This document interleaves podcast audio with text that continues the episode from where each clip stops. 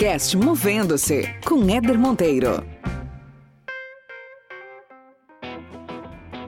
2020 a gente tem tantas formas de nos comunicar e somos tão improdutivos.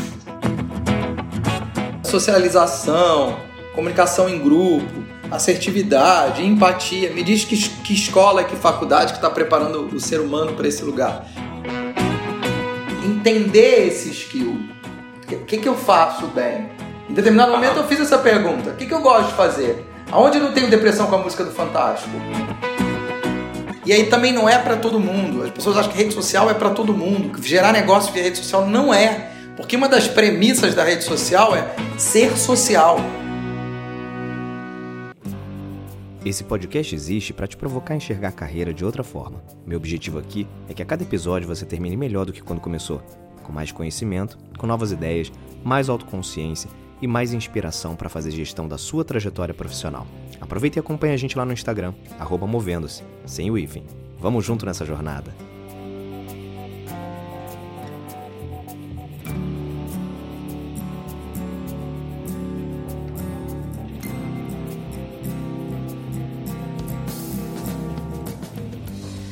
Muito bem, começando mais um episódio do podcast Movendo-se, um podcast cheio de convidados especiais, amigos, pessoas queridas, pessoas que eu vou conhecendo ao longo da minha vida e trago aqui para você também conhecer, para você ouvir algumas histórias, para você pegar insights, para você pegar novas visões e muito conteúdo também para voltar para a sua vida profissional, para que você consiga se desenvolver e caminhar daqui para frente. E eu trouxe um cara aqui que eu conheci, olha só.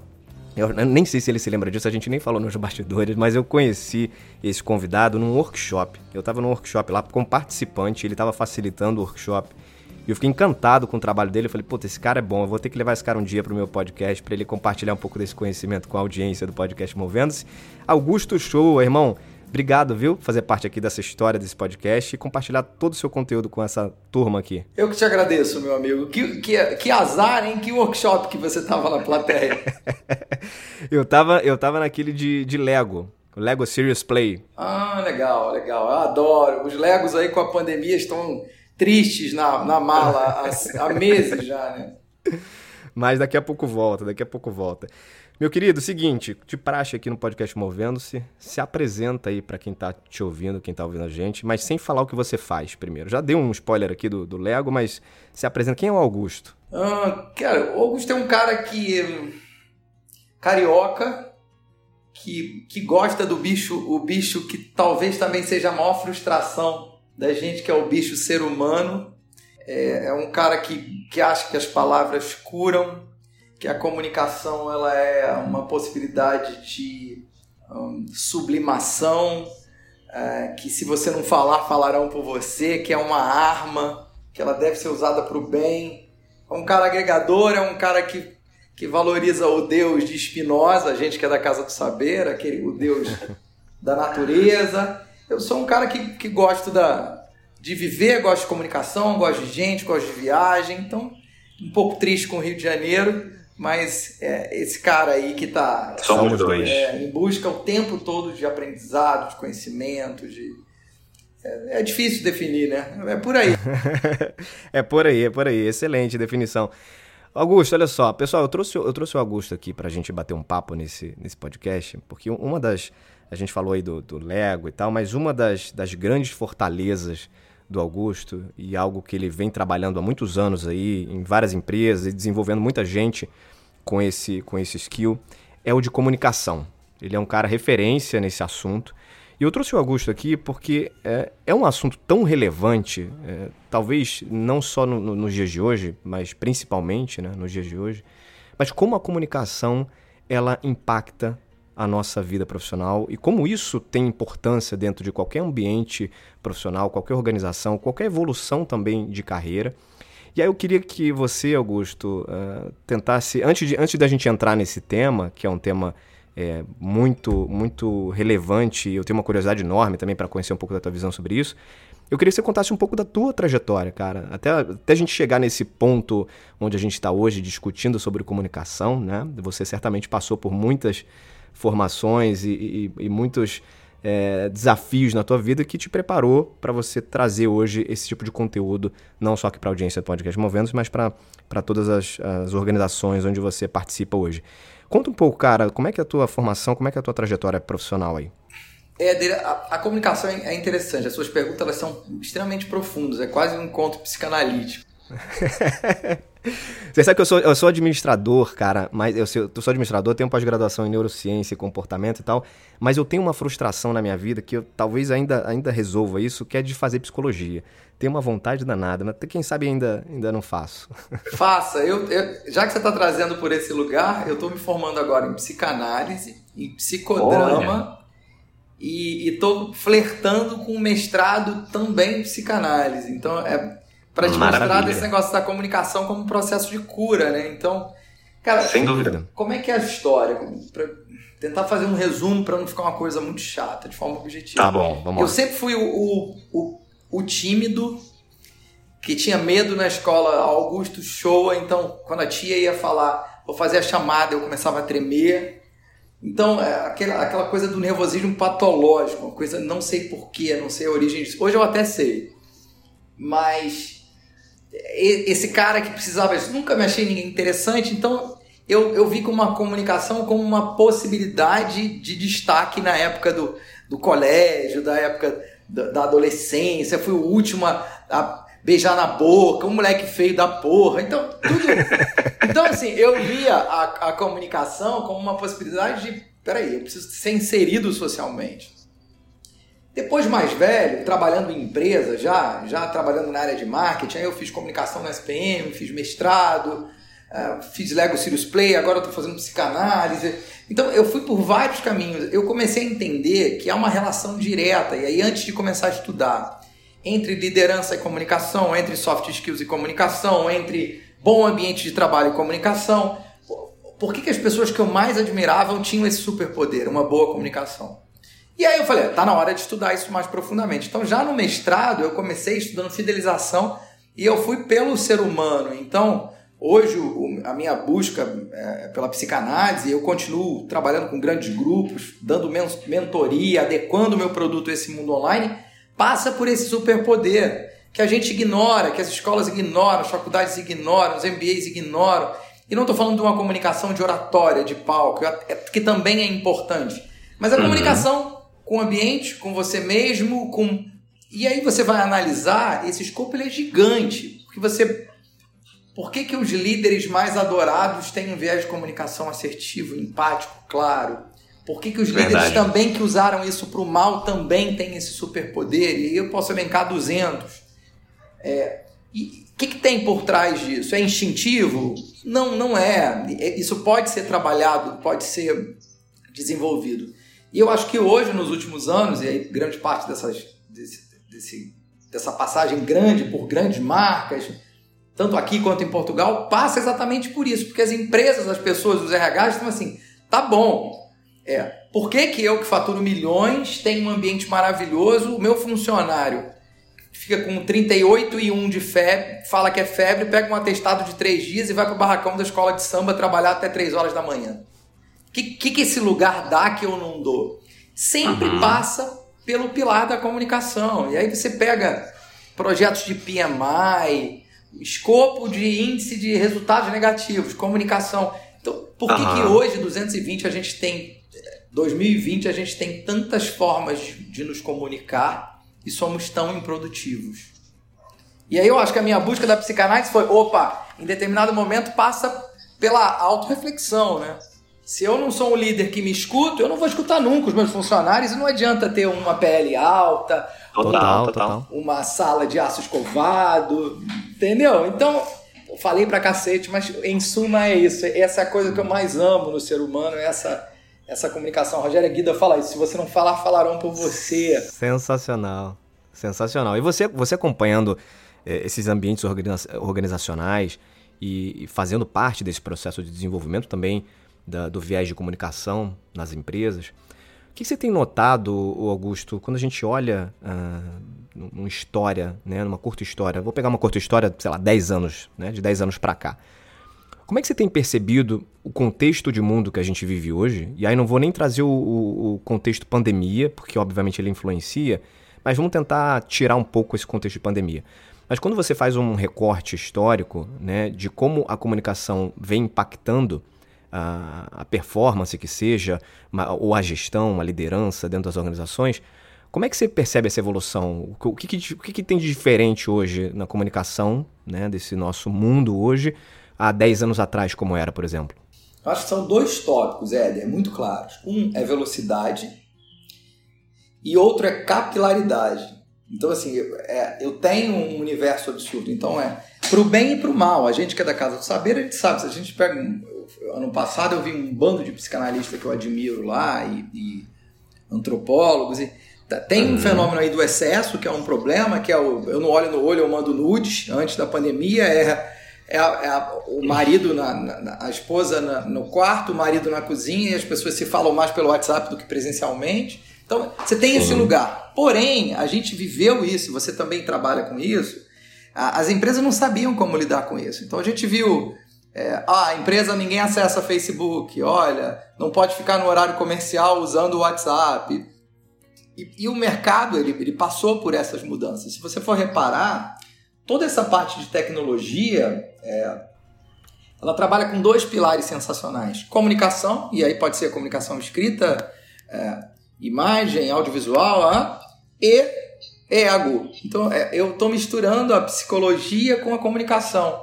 Todas as redes sociais passam por esse lugar. Tem um livro extremamente interessante chamado Engenheiros do Caos, que mostra, inclusive, como os algoritmos estão ditando os governos em vários locais do mundo, vários países. Então, tem engenheiro pensando nisso. A gente vê, por exemplo, uma eleição. A eleição no Brasil foi uma eleição pautada. O presidente, ele não foi em nenhum debate. Tudo bem, ele estava acidentado, mas foi pautada 100% em WhatsApp. Então, o que eu estou querendo dizer é que isso é muito, muito absurdo, irreversível, e a gente ainda está se adaptando com isso. Para piorar, talvez em empresa, a gente tem, pela primeira vez na vida, 4 gerações embaixo do mesmo teto. Então, é um dos aspectos assim, o Eder é um gerente, ele trabalha há 20 anos, você tem que respeitar porque ele tem cabelo branco e calvície, ele tem conhecimento. Hoje até o conhecimento ele virou mais democrático. Então você tem um moleque de 15 anos ensinando para o pai como eu uso o TikTok. Então esses fenômenos que parecem simples não são. E peraí, o que eu tenho que ele não tem? Eu tenho mais bom senso, voltamos para a psicologia. Então não é o conhecimento técnico em si, entendeu? Tudo isso está no mesmo pacote nos últimos anos, e a gente nem está falando de pandemia. Exatamente. Olha que interessante. Eu fiz um vídeo para a Casa do Saber São Paulo, fiz 4 vídeos. Um deles é sobre inteligência artificial. A gente estava falando, a inteligência artificial vai acabar com tudo. Vai até a página 20. Aonde que eu tenho o ser humano? Na hora que eu tenho que ser humano. Exatamente. E tem um fator aí também, quando a gente fala de inteligência artificial, né? E dizem, né, que há uma estimativa de que daqui a 20 anos, metade dos empregos que existem hoje vão ser substituídos pela máquina, né? E por todos os algoritmos e a forma de existir da inteligência artificial. Mas, por outro lado, o que vai acabar acontecendo, na minha visão, é que vai sobrar mais tempo para a gente fazer o que, de fato, a gente nasceu para fazer, que é nos relacionarmos, né? Então, ao invés de ficar ali meia hora, 1 hora, 12 horas, né, preenchendo um relatório ou fazendo algum tipo de trabalho manual, em que a máquina vai ser capaz de fazer, a gente vai direcionar esse tempo para um outro tipo de atividade. Então, na verdade, não é que vai faltar trabalho para as pessoas. As pessoas vão precisar ressignificar o trabalho em muitas atividades, e grande parte desse ressignificado, na minha opinião, e eu queria ouvir um pouco da tua opinião, vai envolver relacionamento. É isso que você falou, seres humanos sendo humanos, né? Afinal de contas, a gente está aqui nesse mundo para a gente se relacionar entre a gente, né? Não, o que você falou está perfeito. E a questão é que é o seguinte, por que eu acho que vai ter uma massa de desempregados? Não é por nós que estamos aqui discutindo isso. É por pessoas que não estão preparados por conta do modelo de educação, que é pós-revolução industrial, que está preocupado em decorar. Então, assim, tudo isso que a gente está falando, socialização, comunicação em grupo, assertividade, empatia. Me diz que escola, que faculdade que está preparando o ser humano para esse lugar. Por que que hoje, antes do algoritmo, você que é de RH, eu tenho uma pessoa entrar pelo conhecimento técnico e sair pelo comportamento? Pô, tem alguma coisa estranha aí. Então, passa por uma reforma absurda, tanto na educação quanto no modelo. É, isso que você falou é sensacional. Acho que o Gui Kawasaki fala isso. Se não há cognição, haverá substituição. Perfeito. É inevitável, sabe? Agora, Augusto, quando a gente olha para um jovem hoje, por exemplo, que está entrando agora no mercado de trabalho e que não teve esse preparo que a gente acabou de discutir, né? Ninguém ensina a se relacionar, ninguém ensina competências, por exemplo, de inteligência emocional. A gente vai tomando as porradas da vida e vai aprendendo na marra, né? Mas hoje, se você pudesse, de alguma maneira, trazer aqui alguns elementos para que as pessoas pudessem, ainda que por elas próprias, se prepararem um pouco melhor para esse processo novo de comunicação, o que você diria, cara? Bom, se vira malandro, corre atrás, o mundo é cruel, teoria freudiana, não espera carinho que você vai entrar na porrada. Se você entrar em empresa, então você sabe disso. Ah, mas eu nunca escutei não na vida. Dane-se. A empresa não é a extensão da sua família. Então me preocupa um pouco isso. E aí eu falo de modelo de educação, de modelo de criação, sabe? De pessoas que não escutam não. Voltamos para a psicologia. Mas há ainda uma tábua de salvação.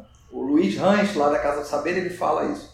Tanto dos pais na adolescência com os filhos, quanto para os filhos que já perceberam, olha, quais são meus gaps? Eu não estou falando de você explorar o que você não tem de bom. O que você faz de bom?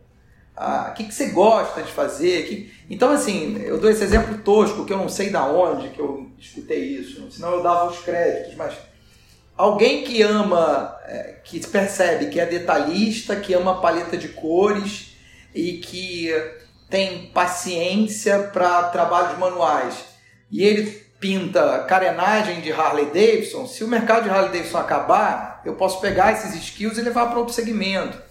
Então, entender esse skill. O que eu faço bem? Em determinado momento eu fiz essa pergunta. O que eu gosto de fazer? Aonde eu não tenho depressão com a música do Fantástico? Opa, é me comunicando. E como é que eu posso fazer isso? Dando aula, estando no palco, gravando vídeo. E o outro item que eu acho interessante é a gente entrou na era do protagonismo, entendeu, Éder? É o protagonismo. É a era que está todo mundo que tem um celular, ele hoje é um potencial vendedor de uma ideia, de um projeto. A gente agora, pós-Covid, vai ter agora os grandes segmentos, os grandes países, os grandes mercados vão investir em empreendedorismo e uma das probabilidades de empreender é botar a cara a tapa, juntar com pessoas interessantes, oferecer serviços para o mercado, produtos para o mercado, que talvez nem as empresas existam como a gente viu até agora, né? Então... Total. E você falou um negócio interessante, né? Que a gente, todo mundo hoje que tem o seu smartphone, que é um potencial vendedor, né? E não sei se você viu uma série que está repercutindo pra caramba agora aí na Netflix, que é o Dilema das Redes, que mostra que nós somos, inclusive, o produto, né? Tudo que acontece hoje, né, nesse universo de redes sociais, né, Facebook e tal, todas as estratégias por trás dessas grandes corporações do Vale do Silício tornaram a gente um grande produto, né, cara? Isso é muito doido. Você viu essa série? Vi, cara. Eu fiz um vídeo sobre essa série. Mas teve duas antes no Netflix que são ótimas também, que é o...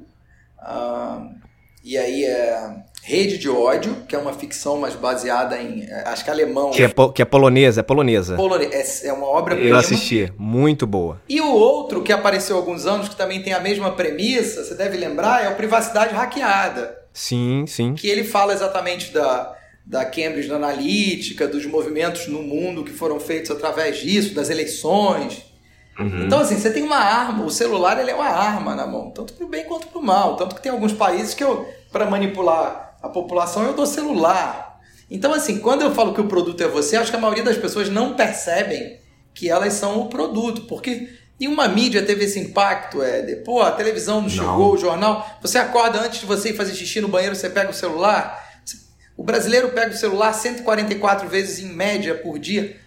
Pô, nenhuma mídia teve esse impacto. Será que eu estou usando ou sendo usado? Exato, esse é que é o questionamento. Exato. Se eu estou o tempo todo ali zapeando, caindo de quatro, não me capacitando, não usando para me beneficiar, eu estou sendo usado. O produto certamente é você. Se tem uma marca te olhando, o produto é você, meu camarada.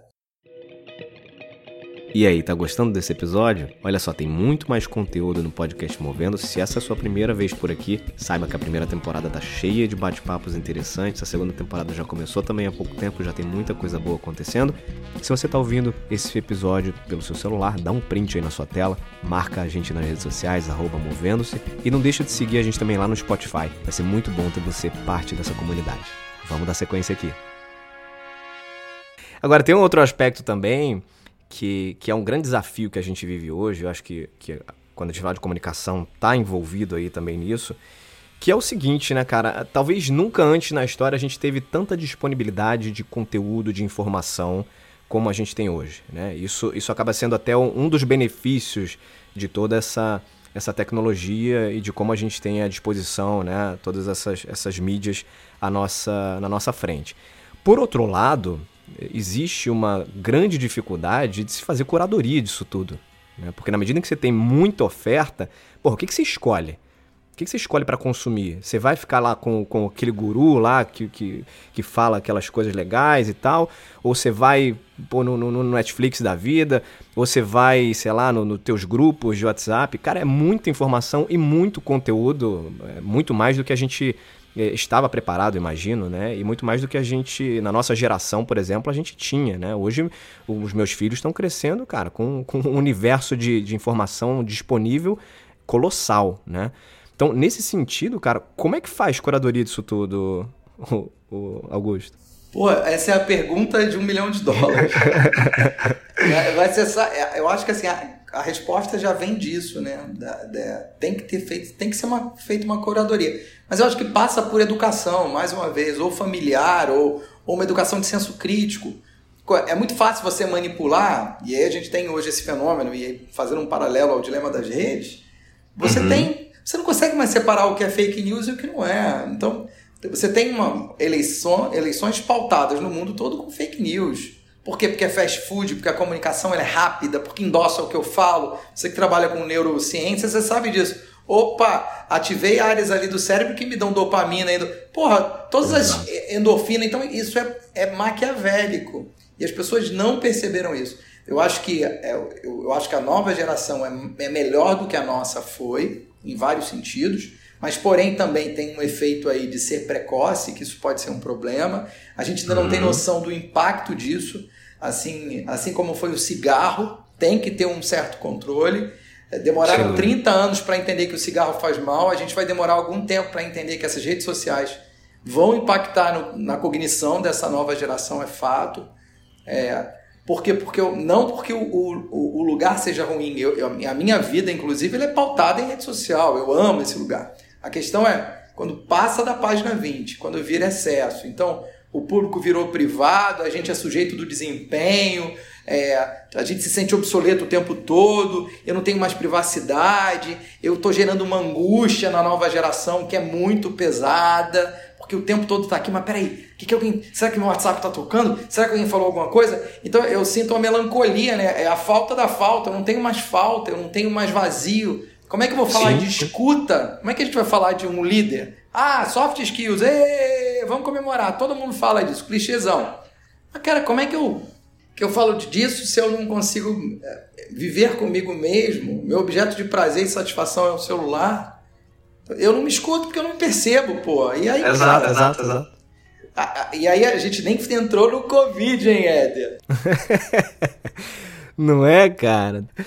Tudo isso sem falar desse contexto maluco de pandemia, cara. Você imagina, né? Eu tenho aqui em casa exemplo, né? Eu tenho o meu filho de 10 anos. A gente fica numa luta diária para tentar tirá-lo um pouco da tela, né? Porque, assim, tá fazendo aula online. Então já passa ali horas no computador, naturalmente. Aí, pô, lazer, videogame. Aí não, então parou o videogame. Vai assistir série, que agora tá curtindo série lá na... Porra, o dia inteiro, cara, com o olho na tela, né? Deixou de... Falar, não, vamos fazer outra coisa, cara, vamos jogar. Aí viciamos agora em jogar Uno. Virou um programa de família aqui, cara, um barato.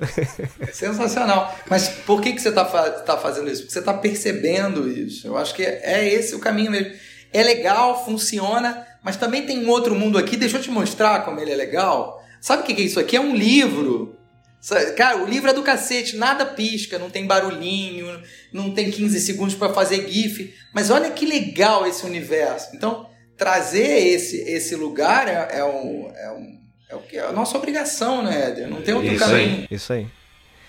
Agora, você como um especialista nessa área de comunicação, Augusto, certamente... tem um olhar muito, muito focado num tema que julgo tão importante quanto a gente ter a habilidade em nos comunicar, é que é a habilidade da escuta ativa, né, cara? Assim, quando a gente normalmente fala de comunicação, muita gente associa só ao viés da oratória, né? É você falar bem, é você se comunicar bem. Mas tem um aspecto de comunicação aí tão importante quanto, que é escutar, né, cara? Escutar de verdade, né? Como é que você avalia hoje a nossa capacidade de escuta, cara, nas relações atuais aí que a gente tem no mundo do trabalho, nas nossas relações como um todo, que você estava citando aí, as trocas, né, que muitos casais têm de WhatsApp na cozinha para a sala, etc. Qual é a tua avaliação, cara, sobre o tema escuta ativa? Tá ruim, Eder. Tá bravo. Porque, olha só, vamos fazer uma análise muito simples. Comer bem não é comer muito. Falar bem não é falar muito. Perfeito. Você paga para um psicanalista te ouvir e ainda assim você é capaz de sair correndo se ele não tiver muito cuidado no momento que ele vai falar para você. Eu acho que excluindo pandemia, que eu acho que tem dois tipos de pessoas no planeta hoje na pandemia, os angustiados, ansiosos e os mentirosos. Então... o cenário hoje tá diferente de tudo que a gente já viu na vida, mas antes já estava ruim. Eu lembro que eu fiz um vídeo, ou gravei uma live, eu falei na Casa do Saber, sei lá, sobre assim, a gente tinha uma possibilidade da gente no início da pandemia, né, a gente, vou ver as séries que eu não vi, vou ver os livros que eu não vi, primeira semana, segunda semana, vou ir. Tudo foi caindo por água abaixo, né? Tudo. Os filhos estão em férias. Porra. Até as lives de artistas, né, cara? Ninguém aguenta mais, né? Ninguém aguenta mais. Eu sou amigo da Ivete Sangalo. Eu tava na cozinha dela, né? Sabe assim? Jura, cara? E aí, hoje eu acho que você tem um lugar que passou por mim em algum momento e que talvez me permeie ainda, que é... Deixa eu refletir. O que eu conquistei? O que eu quero? O que eu tô sentindo falta? O que me trouxe até aqui? Eu tive que mudar, por exemplo, meu modelo de trabalho. Não estou falando do home office, né, do local. Eu não odeio essas palavras assim. Meu mindset, eu tive que mudar a minha visão de mundo para me readaptar e criar um outro serviço para mim, porque eu tinha que pagar a conta. Então, o perrengue faz esse lugar. Agora, antes era oratória, hoje é escutatória. E a escutatória ela é difícil. E aí você leva isso para um ambiente corporativo. Todas as empresas falam assim, olha, coloque a sua opinião, ela é muito importante para nós. Se eu não faço nada com essa informação, não é banco de dados, é bando de dados. Então, a maioria das pessoas estão ali em equipes, e aí eu acho que a gente tem uma chance muito grande na pandemia, que coloca a hierarquia na gaveta, coloca o seu eguinho ali, o ego guardado na gaveta, e em vez de definir os papéis na reunião por Zoom, que tal se eu for um pouco mais flexível? Então, essa possibilidade de flexibilidade é uma possibilidade de escuta. Deixa eu escutar o que ele tem. Deixa eu entender que ele está angustiado. A relação dele está por um fio. Por que a gente tem feminicídio aumentando, suicídio? Por que está um hell's office? Então, eu não tenho mais a fuga. Tem casais que estão se conhecendo, né? 20 anos casados. Nossa, a gente transa, prazer. Então, assim... Isso, assim, sem querer ser poliana, é uma chance interessante da escuta, verdade, né? Da escuta plena, que não tem na maioria das empresas, sabe? E isso é muito triste, porque você dá uma mínima possibilidade de escuta, aí você vai ver nos rankings de escolha de empresa, ah, um líder que eu admiro, um ambiente bacana, nunca é salário que está ali na cabeça. Na hora que você pergunta para a pessoa, o que você quer? Eu quero salário. Mentira! Você quer um ambiente legal. Para ter um ambiente legal tem que ter escuta. Não, sabe o que é? É porque aqui a gente tem... lembra da época que a gente aqui quebra as paredes? As agências de publicidade começaram, depois as empresas quebram as paredes. Mas tudo bem, para você falar com o presidente tem que passar pela secretária. Como é que você, estagiário, teve essa ideia? Você bypassou a minha ideia. Agora, Augusto, você, nesse cenário agora todo de pandemia, onde a gente precisou se readaptar, onde a gente precisou se reinventar também, muita gente precisando reinventar a forma de trabalhar. Hoje, como é que estão os teus projetos, cara? O que você tem feito, que tem dado certo, que tem funcionado nas organizações? Conta um pouco pra gente aí. Houve uma redução bem grande dos treinamentos corporativos, e eu entendo, porque algumas empresas estão pensando inicialmente em sobreviver, em criar novos modelos de negócio, rever o modelo de negócios dele. Então, é extremamente natural, e esse é um processo que instituições de ensino estão passando por isso. Então, mas eu aproveitei esse lugar para criar um produto para pessoa física. Por quê? Eu estudei isso há um tempo atrás e tenho estudado, e é bacana porque é o seguinte, cada vez mais as pessoas estão procurando, os clientes finais, os consumidores estão buscando as pessoas por trás das marcas.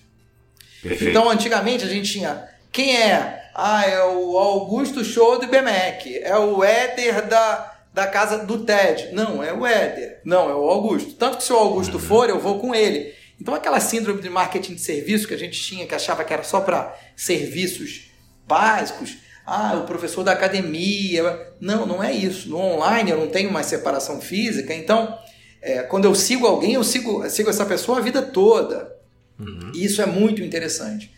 Por conta desse cenário, eu falei, o que eu posso trazer? Que eu já fazia nos treinamentos corporativos, que tem um quê de provocar quem está na ponta e que seja efetivo e que trabalhe com comunicação. E aí eu criei um produto chamado Curadoria Online, com um sócio em São Paulo. Legal. E esse processo é um processo de 6 semanas que a gente organiza toda a imagem que você quer passar para o mundo, como você quer ser visto, aonde você quer estar, usando as redes sociais. E aí, dependendo, é muito customizado, né? É muito legal, porque dependendo do que o Eder almeja, a gente trabalha essas competências para colocar ele nesse lugar. Que não necessariamente muito passa por todas as redes sociais, na maioria das vezes não passa. Talvez alguns seja só o LinkedIn, talvez só o Instagram, talvez nunca passa por publicidade. Sim.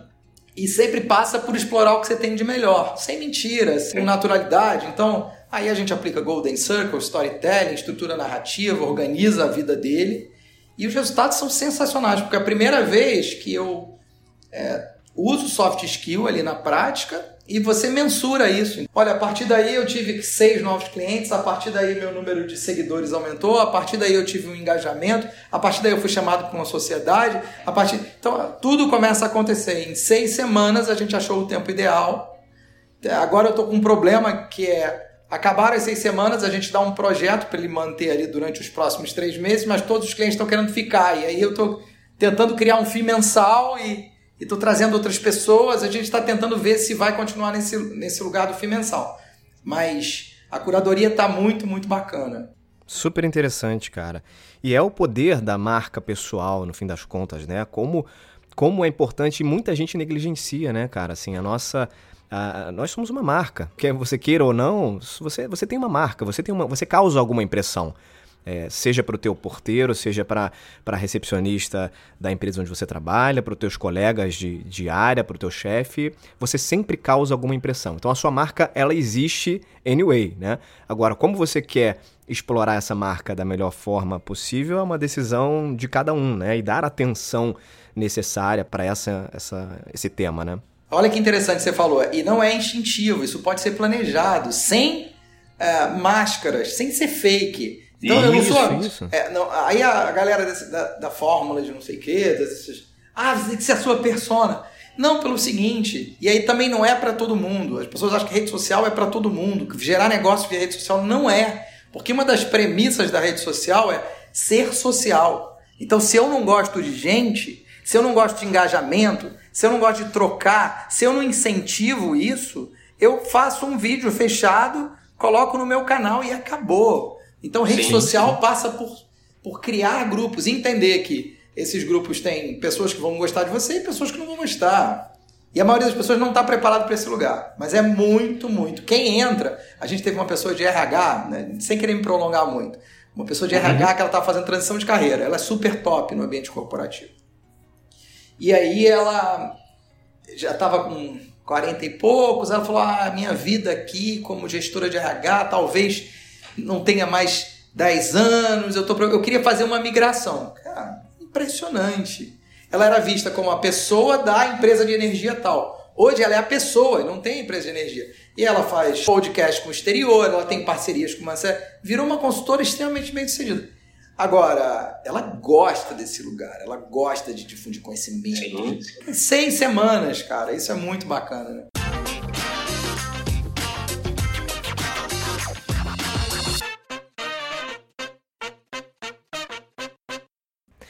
Seguinte, meu querido, o papo tá bom, mas vamos caminhando aqui pra nossa parte final. Temos um momento clássico aqui nesse podcast, que é o momento Movendo-se, onde o convidado ele compartilha algum conteúdo que para você tenha sido útil, tenha sido importante, que pode ser um livro, uma série, documentário, filme, qualquer tipo de conteúdo que para você, em algum momento da sua vida, foi relevante, que você acha que vale a pena compartilhar com quem tá ouvindo a gente aqui. O que você gostaria de compartilhar?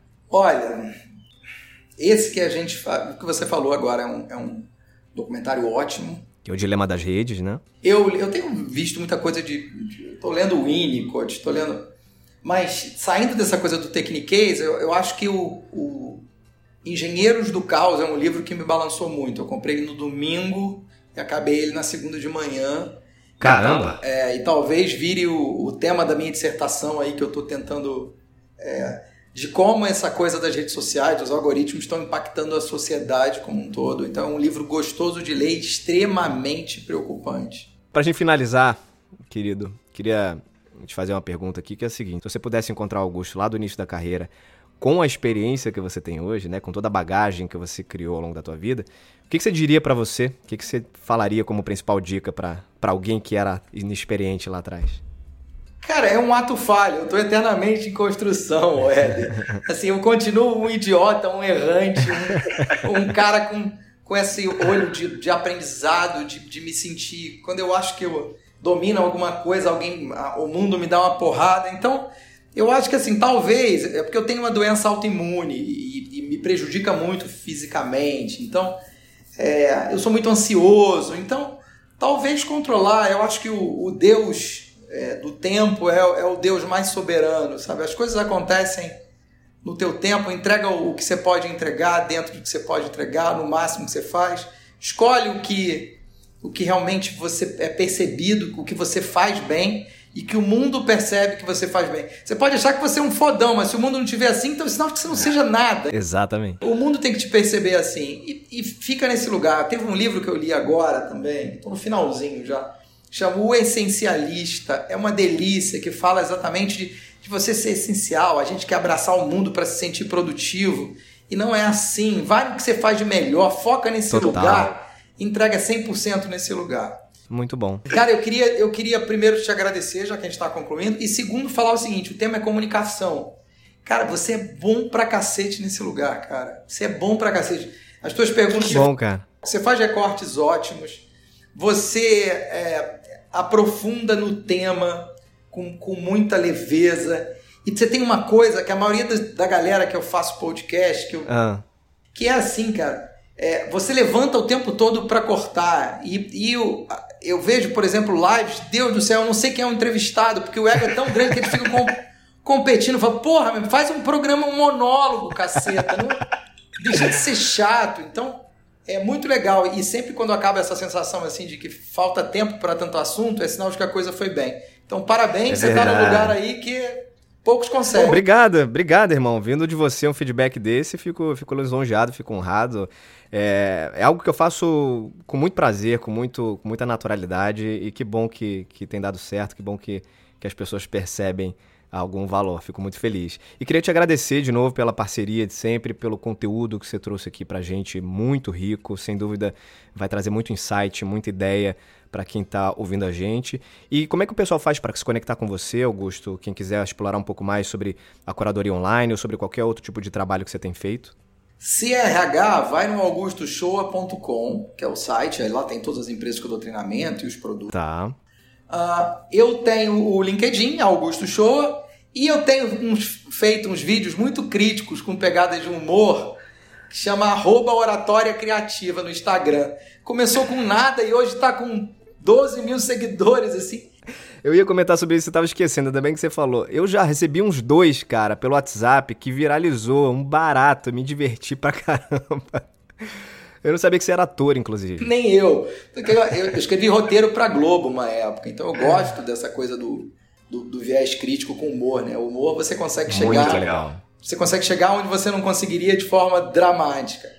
E, cara, faço 100 vídeos, empatia, em comunicação, assertividade, tudo. Aí eu faço um vídeo imitando um traficante, empreendedor, o negócio viralizou. Bomba, viraliza.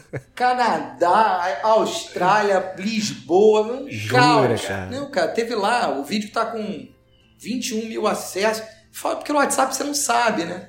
Então o WhatsApp viralizou, eu fiz um outro da partida de futebol também, viralizou. E é legal porque saiu, sei lá, 5 mil novos... Já fiz mais 3 do traficante, aí vou publicar. Muito bom. Senhoras e senhores, Augusto, o show. Obrigado, meu querido. Obrigado mais uma vez pela participação aqui. A gente se conecta em breve em outros fóruns, outros bate-papos, café, chopp, qualquer coisa aí pela frente. Prazer sempre falar contigo. Vocês que estão ouvindo a gente, fiquem conectados também no podcast Movendo-se. Tem outros bate-papos, outros convidados tão especiais quanto o Augusto, as resenhas que eu coloco lá também sobre alguns conteúdos e muita coisa boa vindo pela frente aí. Acompanha também lá o Instagram, @Movendo-se, tudo junto. E a gente se encontra em breve. Beijos e abraços, até mais!